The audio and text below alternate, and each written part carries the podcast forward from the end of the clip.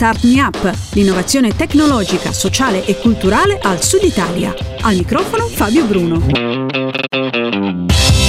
Ciao e buon anno, questo è Start Me Up, il podcast che racconta l'innovazione tecnologica, sociale e culturale del Sud Italia.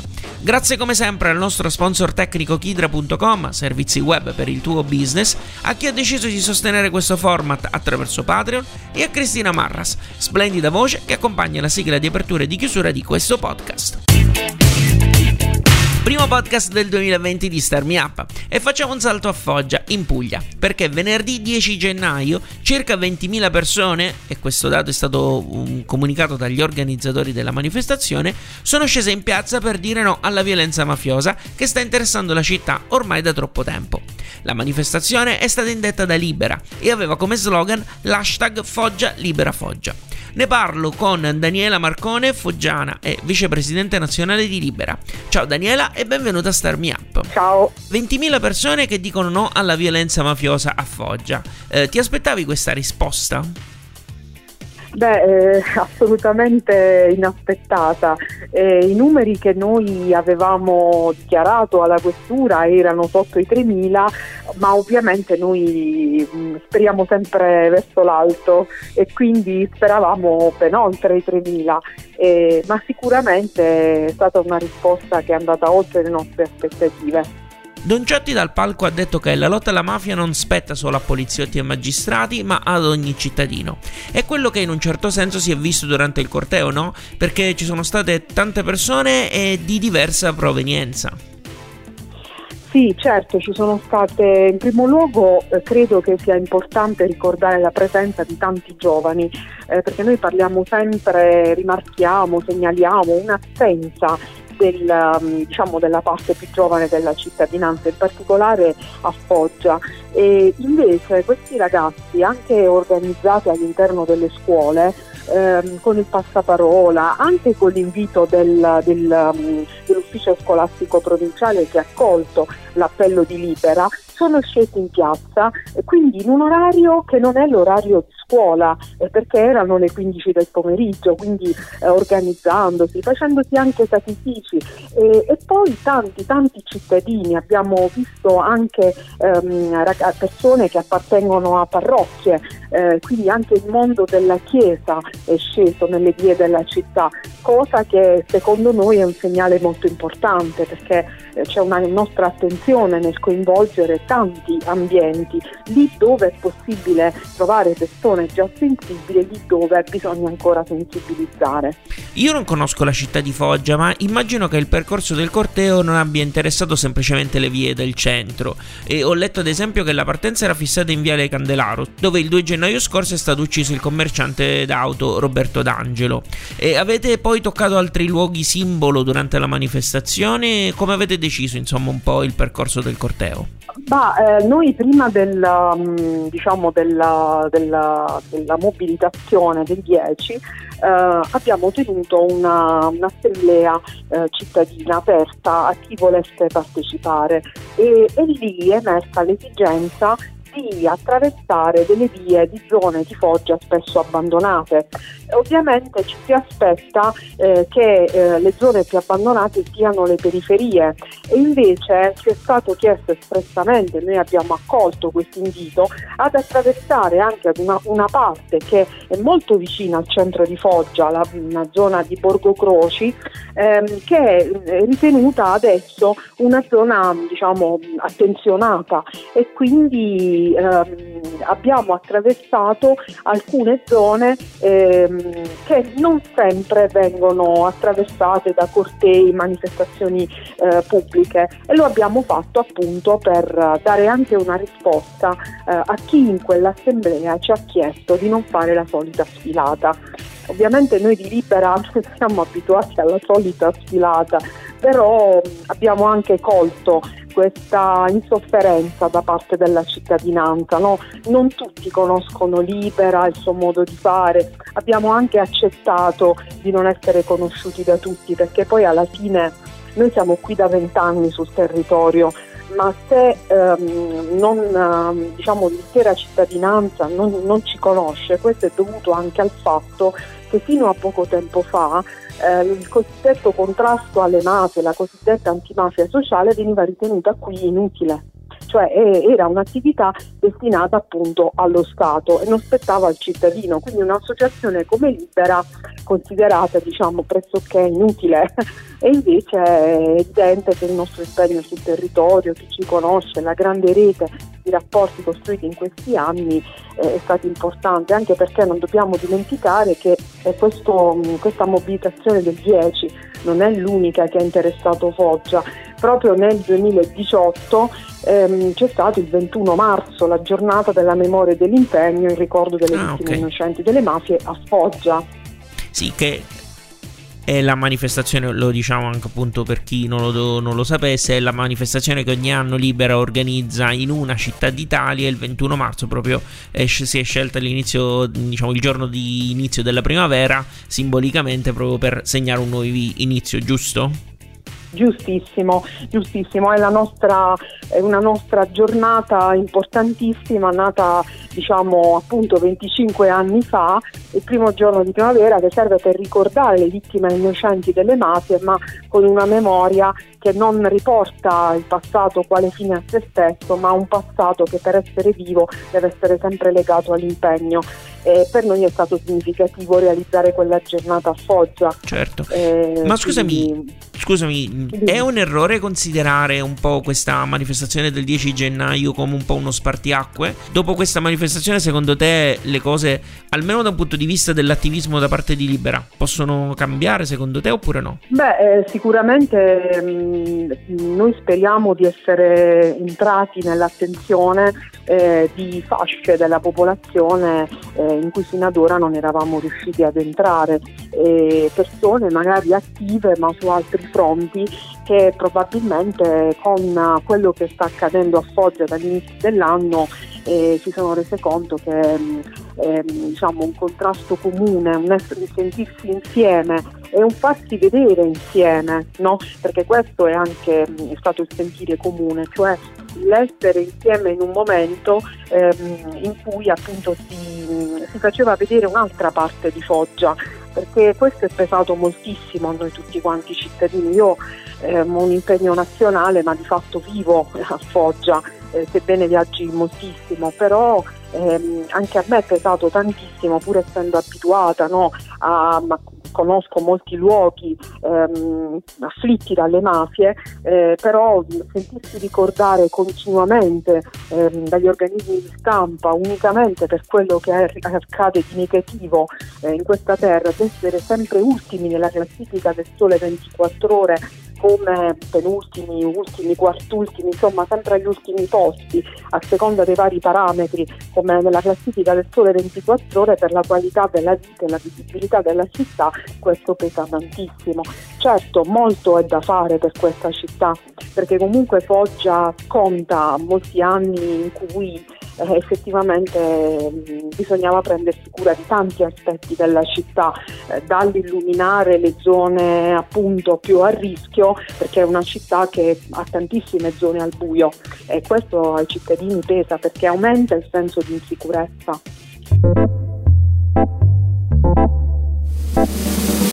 State ascoltando Star Me Up, Fabio Bruno al microfono e al telefono con noi c'è Daniela Marcone, vicepresidente nazionale di Libera.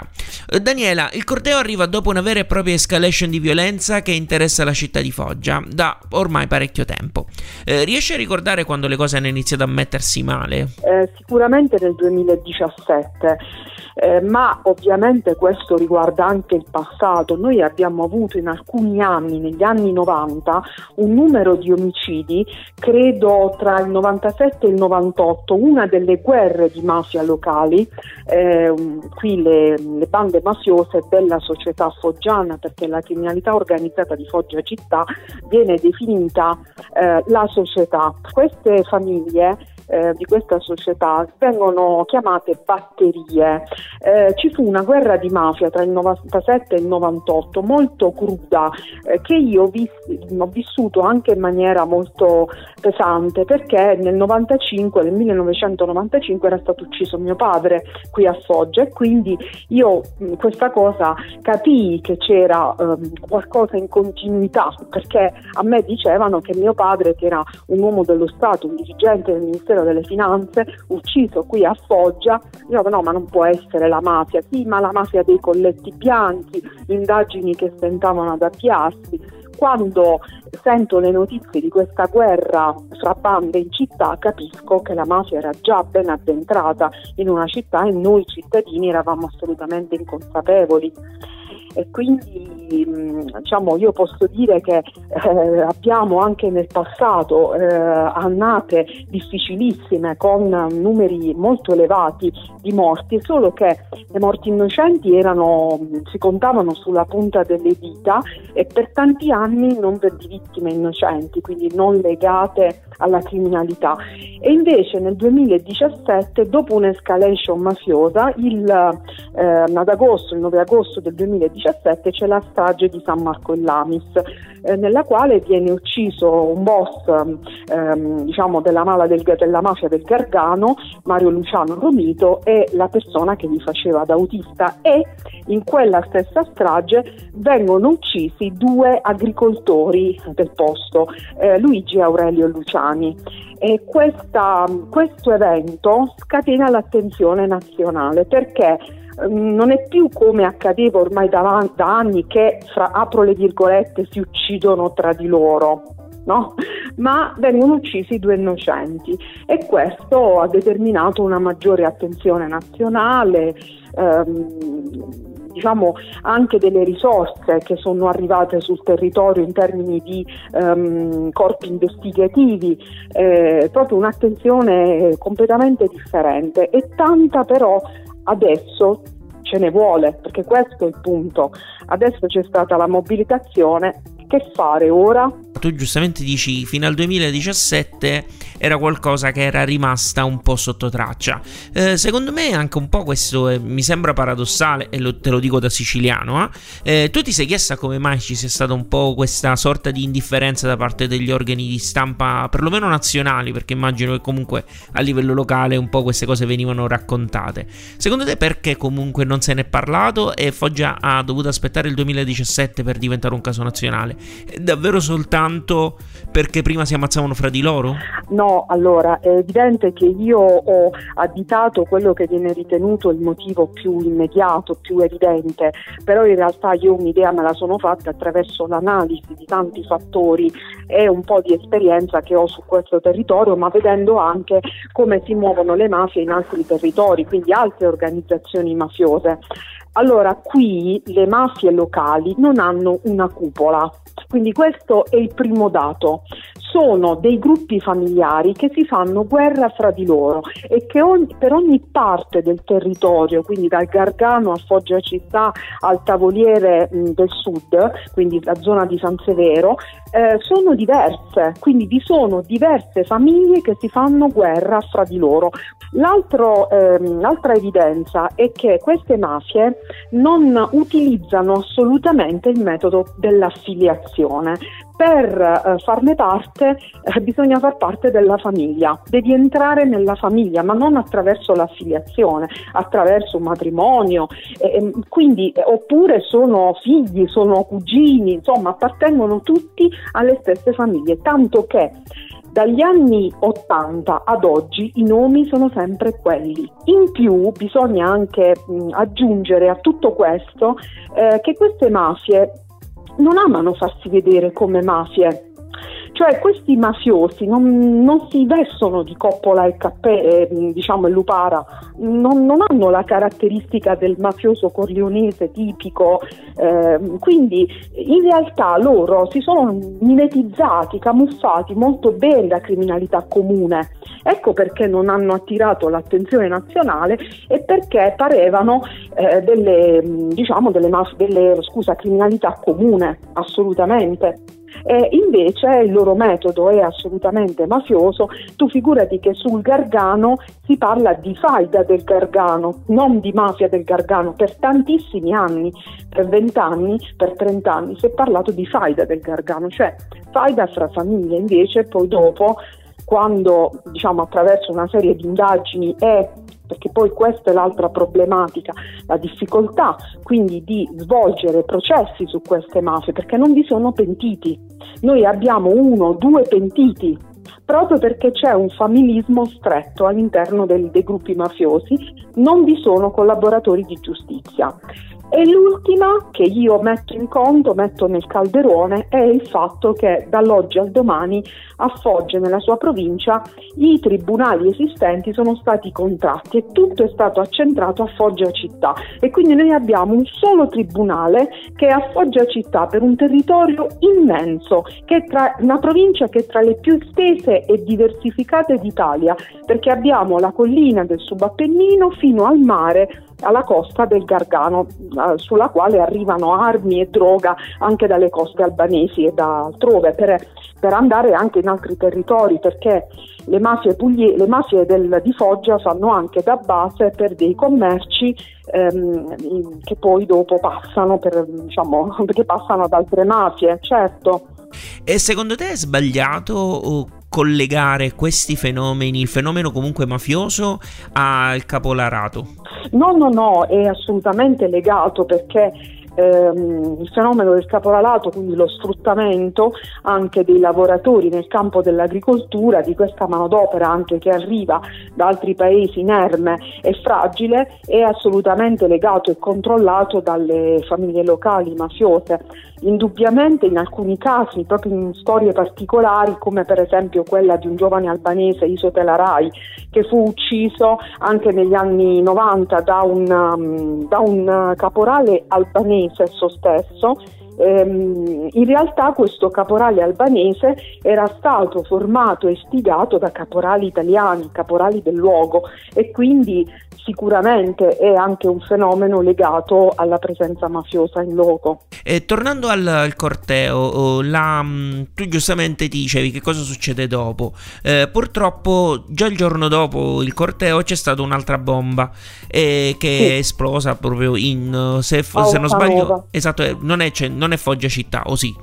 No, no, no, non è Foggia città, è un paese vicino, ma un paese molto dove c'è una presenza criminale molto forte, quindi in realtà allora eh, a me sembra strano che qualcuno possa pensare che le mobilitazioni delle, della gente, dei cittadini possano bloccare la mafia. Purtroppo mh, questo è veramente illusorio. Le mobilitazioni servono a scuotere le coscienze, a sentirci parte di, una, di un fenomeno, di un contrasto, a chiedere tutti insieme attenzione, perché detto sinceramente, finché per anni questa richiesta di attenzione è partita da Daniela Marcone che vivendo qui all'interno di Libera lo chiedeva attraverso la, la rete di Libera, perché io l'ho chiesto in tantissimi contesti attenzione per Foggia. Alcune volte non ero capita neanche dalle persone vicino a me, proprio perché dicevo, vabbè, ma che mafia c'è a Foggia? Quindi eh, di fatto eh, adesso invece siamo in tanti a chiedere attenzione e quindi già questa cosa di cui ho parlato prima dell'unico tribunale è qualcosa che va risolto in, in, veramente in brevissimo tempo perché comunque i cittadini per continuare a vivere sereni in questa terra hanno bisogno di risposte, la risposta è anche la celebrazione della, del processo e quindi una sentenza e quindi ecco perché occorre anche un incremento degli organici. Poi noi cittadini non dobbiamo mollare perché adesso è il momento di chiedere tutti insieme attenzione, attenzione a partire ovviamente dallo Stato ma anche dalla stampa nazionale facendo la nostra parte perché comunque in questi giorni le lamentele dei cittadini che insomma dico, utilizzo questo termine non in senso negativo ma in senso letterale, erano attinenti anche a tantissimi atti di inciviltà che riguardano questa, questa città, cioè anche le regole della convivenza comune spesso dal cittadino non vengono rispettate probabilmente perché si avverte sempre di più un territorio in stato di abbandono e quindi ognuno eh, diciamo, eh, non fa la parte sua mh, per un meccanismo che in alcuni territori purtroppo purtroppo io ho visto accadere anche in altre regioni, ma eh, ecco invece è proprio il contrario che noi dobbiamo realizzare, dobbiamo realizzare bellezza proprio per, con, per contrastare la bruttezza di quello che ci sta accadendo. E Daniela, la cosa che a me salta subito agli occhi è che a essere interessata a quest'onda di violenza eh, siano per lo più gli esercizi commerciali. C'è quasi la volontà di voler affossare l'assetto produttivo cittadino. È un'impressione che avete anche voi di libero, comunque tu tue, nella tua esperienza hai potuto osservare, oppure semplicemente perché forse è la parte più vulnerabile, colpiamo il negozio perché è visibile, fa rumore e quant'altro? Ma ehm, è evidente che anche questa, insomma, le risposte possono essere svariate. Eh, sicuramente ehm, dobbiamo ricordare che questo è un territorio che dal punto di vista economico ehm, in questo momento ormai insomma, da svariati anni è molto fragile. Tante delle attività storiche sono in recessione, dall'agricoltura a tutta un'altra serie di, di, di cose tipiche del territorio. Anche la parte turistica, sebbene l'estate ci sia il boom diciamo nel, a Vieste, a Peschici, quindi sul Gargano quello più bello diciamo, in realtà poi ci sono tanti paesi che soffrono di tutta una situazione generica e quindi lì dove ehm, diciamo, le mafie ma anche ehm, la criminalità comune deve procurarsi eh, denaro facile, denaro immediato, eh, agisce attraverso l'estorsione. E, mh, mm, purtroppo qui abbiamo notato che l'estorsione è quasi un linguaggio che utilizzano le mafie locali. Molte volte ehm, anche le stesse bombe sono un linguaggio, cioè che voglio dire? Voglio dire che in alcuni casi ehm, è stato provato che quell'esercizio commerciale interessato dall'esplosione, eh, quindi dal, dal danno per danneggiamento a seguito di esplosione, in realtà non era stato interessato da un'estorsione preventiva, ma semplicemente quella famiglia, quel gruppo stava dicendo all'altro qui comando io. Sì, che poi pensandoci anche attaccare appunto l'esercizio commerciale è quasi al di là del, dei messaggi che si possono avere fra le varie famiglie criminali, c'è anche poi un, un messaggio che viene lanciato alla società e soprattutto alla parte magari un po' più propositiva, cioè se comunque io che volessi immaginare un mio futuro a Foggia e, e, quindi che ne so crearmi un lavoro lì so che ci sono queste persone qui e questa cosa un po' mi deprime ulteriormente quindi c'è un doppio, un doppio aspetto negativo ecco un doppio messaggio negativo praticamente. Non so se sono riuscito a, a essere no, chiaro no no per me è chiarissimo perché comunque non dimentichiamo che eh, noi del territorio sappiamo benissimo che ci sono stati negli anni vari grandi investitori ehm, che volevano investire nel territorio perché lo ritenevano attraente solamente per alcuni degli aspetti tipici del territorio e hanno desistito perché gli sono arrivate le prime avvisaglie della, della tentata estorsione o perché hanno avuto notizie che il territorio era ehm, diciamo mh, eh, pericoloso. Una per tutti eh, la Amazon. Amazon mh, aveva, eh, ave- abbiamo saputo che aveva intenzione di istituire una sua ehm, insomma, una zona qui in, nel Foggiano, una, uno stabilimento diciamo, e, e ha cambiato idea sono andati nel, nel paese. Anche il nostro pomodoro, no? il famoso pomodoro, l'oro rosso del tavoliere di Puglia. Il tavoliere di Puglia è il foggiano, no? questa pianura a forma, di tavola questo, in cui si può produrre questo pomodoro, è tipico del, appunto, del foggiano. E questo pomodoro se ne parla come il pomodoro che diciamo, nasce dal, attraverso il lavoro nero e quindi il sudore di tante persone che muoiono, muoiono anche, cadono vittime. Ricordiamo gli incidenti della scorsa del 2018 eh, in cui hanno perso la vita tanti ragazzi, tanti migranti eh, perché erano ammassati in dei mezzi che ne potevano contenere neanche la metà e hanno fatto de, insomma, sono stati interessati da incidenti stradali perché non sono messi in equilibrio, in sicurezza e sono morti tutti quanti in maniera atroce. Eh, queste sono notizie che quando fanno il giro del paese, delle dell'Europa non certo incoraggia un investimento in questa queste realtà. No, immagino, certo, certo. E come ti dicevo, però, appunto, non conosco Foggia, ma da quello che ho letto, immagino che è anche un po' da quello che ci stai raccontando, anche lì si stia vivendo il dramma di un Sud eh, Italia che si sente abbandonato e privo di futuro. Eh, nonostante questo, però, Libera in questi anni ha risposto con azioni e progetti concreti. Secondo te, qual è quello che ha avuto la maggiore presa? Ma eh, sicuramente il lavoro nelle scuole, siamo riusciti, quindi un lavoro continuo, silenzioso, siamo riusciti a raggiungere tantissimi ragazzi eh, e devo dire che a mio parere, e questo ce l'hanno, ce l'hanno dato come riscontro anche capi di istituto, eh, una dirigente dell'ufficio scolastico provinciale Maide Episcopo, eh, sono proprio queste centinaia di eh, attività svolte mm, che noi gratuitamente abbiamo messo a disposizione perché non, non abbiamo alcun tipo di remunerazione per questo, quindi lo facciamo veramente nel nostro tempo libero prendendo permessi dal lavoro. E, Ehm, e questo ha determinato anche la risposta dei ragazzi degli ECI, quindi secondo noi una bella fetta di mobilitazione è legata anche all'esserci nel territorio ormai da anni e quindi anche a quel 21 marzo del 2018. È stato un po' un volerci richiamare nelle piazze, questa volta abbiamo, abbiamo scommesso più in alto perché l'abbiamo fatto nel pomeriggio, perché quando chiedi una mobilitazione la mattina sei anche più tranquillo che si muovono le scuole, le riempi le piazze, invece no, noi abbiamo voluto puntare anche sugli adulti, sulle famiglie famiglie che dovevano scendere in piazza con i figli e quindi e questo è accaduto. Esatto, infatti per fortuna insomma la risposta, c'è, la risposta stata. c'è stata. E oltre a Libera ti vengono in mente progetti che si impegnano a portare speranze e futuro in questa zona, anche legati che ne so al mondo del lavoro, dell'innovazione se ce ne sono? Beh, eh, sicuramente i sindacati si danno molto da fare qui nel territorio e poi ci sta la Fondazione Antiusura Buon Samaritano che ha intercettato e accompagnato alla denuncia. E di progetti concreti ci sono svariate progettazioni legate a forme di finanziamento ehm, messe a disposizione dalla Regione Puglia negli insomma, ormai svariato tempo eh, che hanno permesso ad alcuni giovani di ehm, iniziare delle piccole attività che poi hanno preso piede.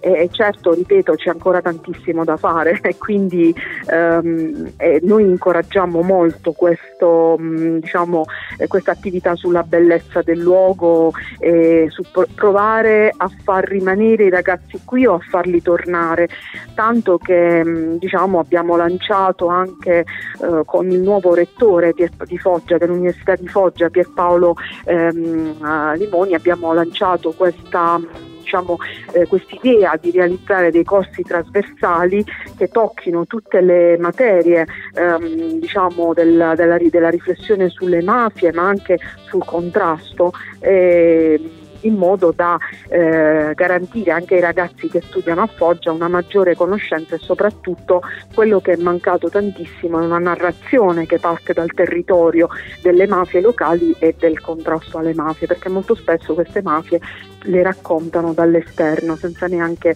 venirci a sentire. Noi lo sappiamo dopo che è uscita quell'inchiesta.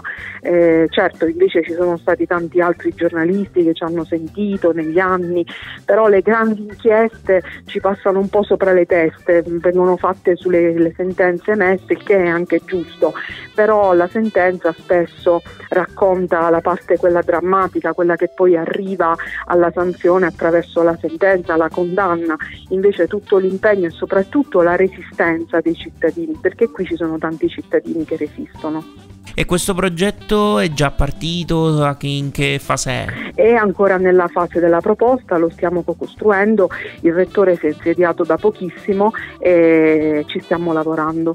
Daniela, grazie mille allora per essere stata con noi. Grazie, grazie a te, grazie a voi. Lei era Daniela Marcone, vicepresidente di Libera. Trovi i link alle cose a cui abbiamo fatto riferimento su radiostarmiup.it. Anche nel 2020 Start Me Up è un podcast sostenuto ogni mese da Tamara, Riccardo di Refactoring.it, Toti di MoveUp.eu, Giacomo di StrettoIncarena.it, Giuseppe di Ardic.com, Francesco, Mattia di Unevent.com, Angela, Daniela di dasminierolado.it, Francesco di idgroup.com, Luca di Big Data for You, Francesco di ecofactory.eu. Oltre a loro ci sono altre persone che sostengono con un'offerta libera e mensile Start Me Up.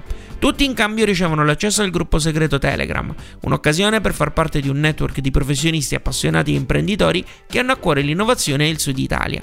In più ci sono altre ricompense e sono tutte elencate su patreon.com slash fabbruno.